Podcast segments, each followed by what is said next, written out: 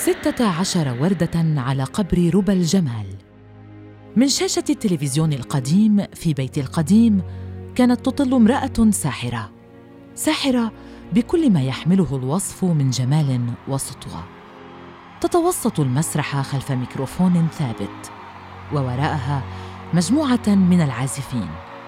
قبل أن تلقي تعويذاتها كانت ملامحها تمهد لاحتلال الليلة.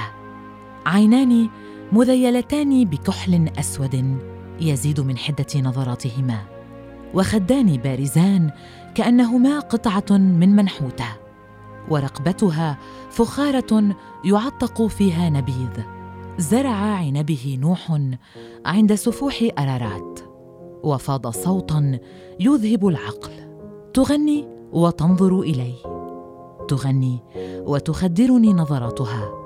تغني ولا أفهم من غنائها سوى أنه يضيف إلى ضجري حزنا. وأتساءل لماذا؟ تصمت برهة وتحدق بي. تميل برأسها قليلا إلى اليسار. وتواصل الغناء اسأل روحك.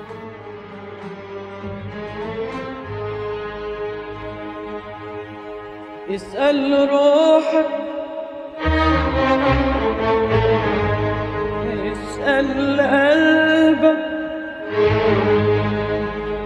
اسأل لا أستحلي أن أستهل الحكاية بالتعريف بربى الجمال. فإما أن تعرف ربى الجمال أو لا تعرفها. صوت جبار وحضور فريد وعصبية مفرطة ومزاج متقلب واكتئاب حاد وموت مبكر. أوصاف كلها اقترنت بالحديث عن ربى الجمال.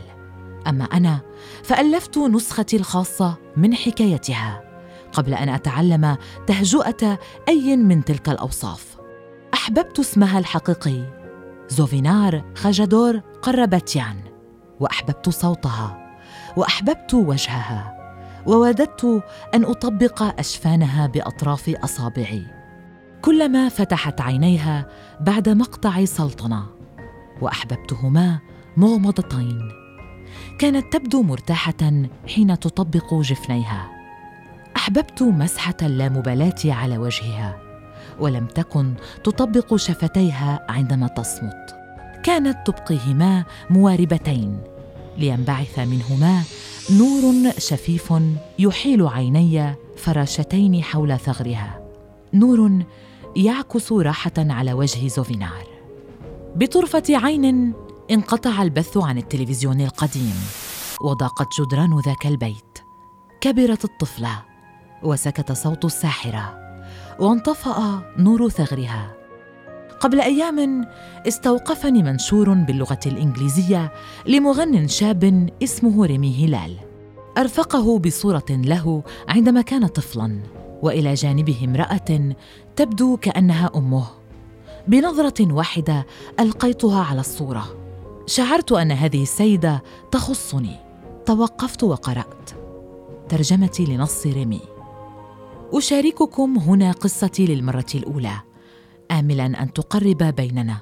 وتكون مصدر إلهام. امرأة سورية جميلة وموهوبة. من أصول أرمنية.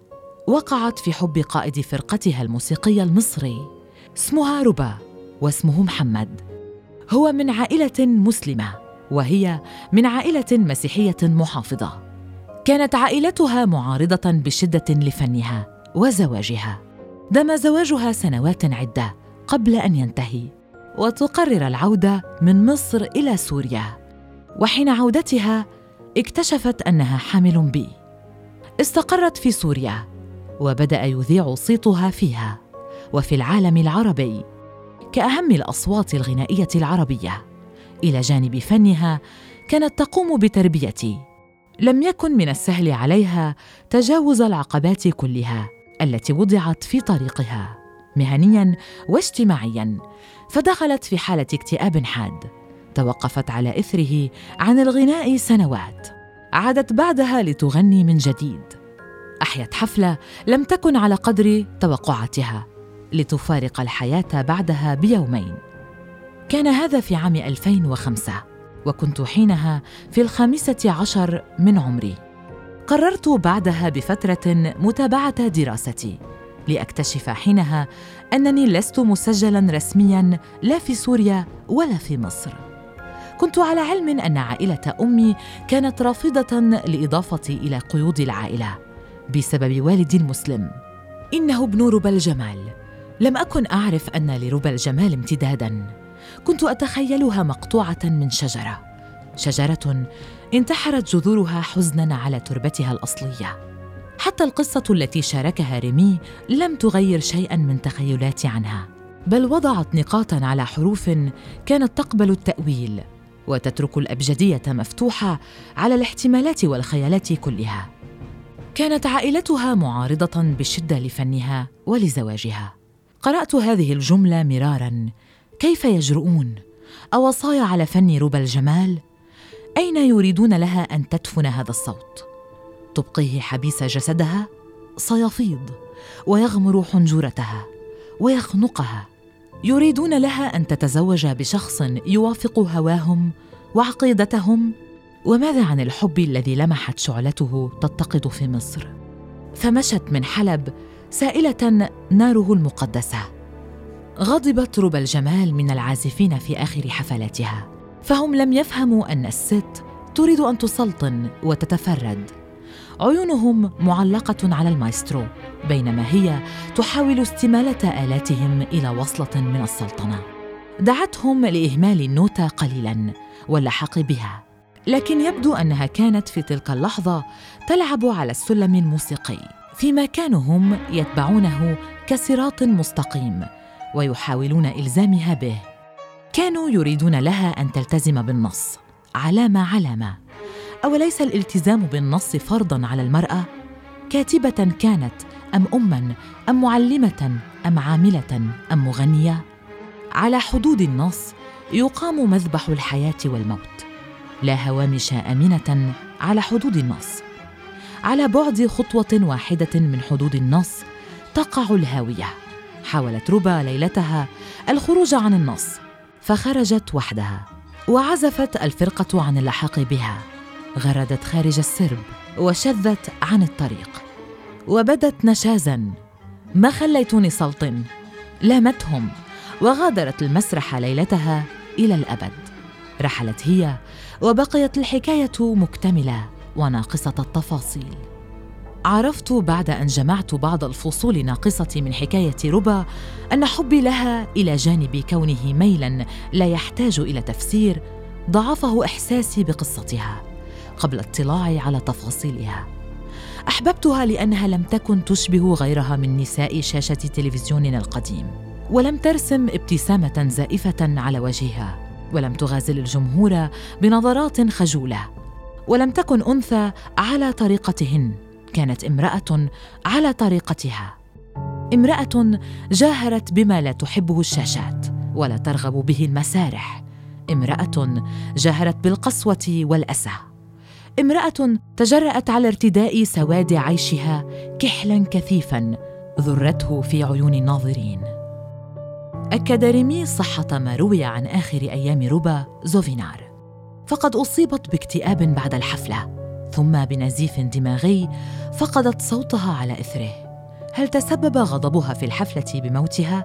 اعتدت أن أختلق أجوبة على أسئلة دارت في رأسي حولها. أجيب عن هذا السؤال. الحفلة المذكورة لم تكن إلا مشهد الختام لحياة كليهما زوفينار وروبا. فكيف يمكن لحكاية عن امرأة تحمل ارثا ارمنيا نبيذا في حنجرتها ودماء على طول خط سير قوافل أهلها أن تنتهي. ما هي الخاتمة المثلى لرواية بطلتها أسطورة على المسرح اسمها روبا وخارجه هي زوفينار المرأة الأرمنية السورية العاجزة حتى عن منح كنيتها لابنها. زوفينار التي ووري جسدها الثرى خارج مدافن العائلة العائلة التي لم تقبلها حية ولا ميتة. العائلة التي نبذت الشجرة ورفضت فرعها. بعد قراءة كلام ريمي تذكرت فيلم What Happened, Miss Simone ماذا حدث آنسة سيمون؟ الذي يروي حياة نينا سيمون ملكة الجاز الأمريكية فنانة جبارة وإحدى رموز نضال السود في أمريكا ضد العنصرية الممنهجة. كانت تغني لأبناء عرقها وبناته وتبث الدم في عروقهم لمواصلة النضال. كانت بفنها تستفز السلطات الأمريكية وتفضح جرائمهم بالأغنيات. أما نينا المرأة فكانت تخلع اسمها الفني على باب بيتها وتدخله كيونس كاثلين زوجة تعيش مع زوج متسلط معنفة لا تملك قرارها وتكابد الكآبة الحادة واضطرابا ثنائي القطب. على المسرح تحررت روبا ونينا من سلطة الرجل مستبدا وعنصريا ومستعمرا فتراهما نمرتين تجولان على حلبة الأداء وحين ينتصف الليل تعاد الأصفاد إلى معصميهما وترجعان إلى البيت لملاقاة المروض شريكا والعائلة والقوانين. تعودان زوفينار ويونس. صورتي غلاف لكتابين يحكيان سيرا ذاتية لشعوب اضطهدت ونساء قمعن ما خليتوني سلطن قالتها ربا وغادرت المسرح. اليوم وبعد ستة عشر سنة على رحيل ربا الجمال. أقول لست مايا أنجلو ولا هي نينا سيمون. لأسألها ما الذي حدث؟ لا أرغب أصلاً بأن أقلق رقادها بالأسئلة. يكفي أن أكون امرأة. امرأة من بلدها الثاني. امرأة تحبها. لأعرف الإجابة. لكني أستعير من فيلم نينا سيمون جملة جاءت على لسان إحدى صديقاتها وأستعملها بتصرف لاختتام هذا النص في حب ربى الجمال. ربى لم تكن على خلاف مع الزمن. كان الزمن مخاصما لها.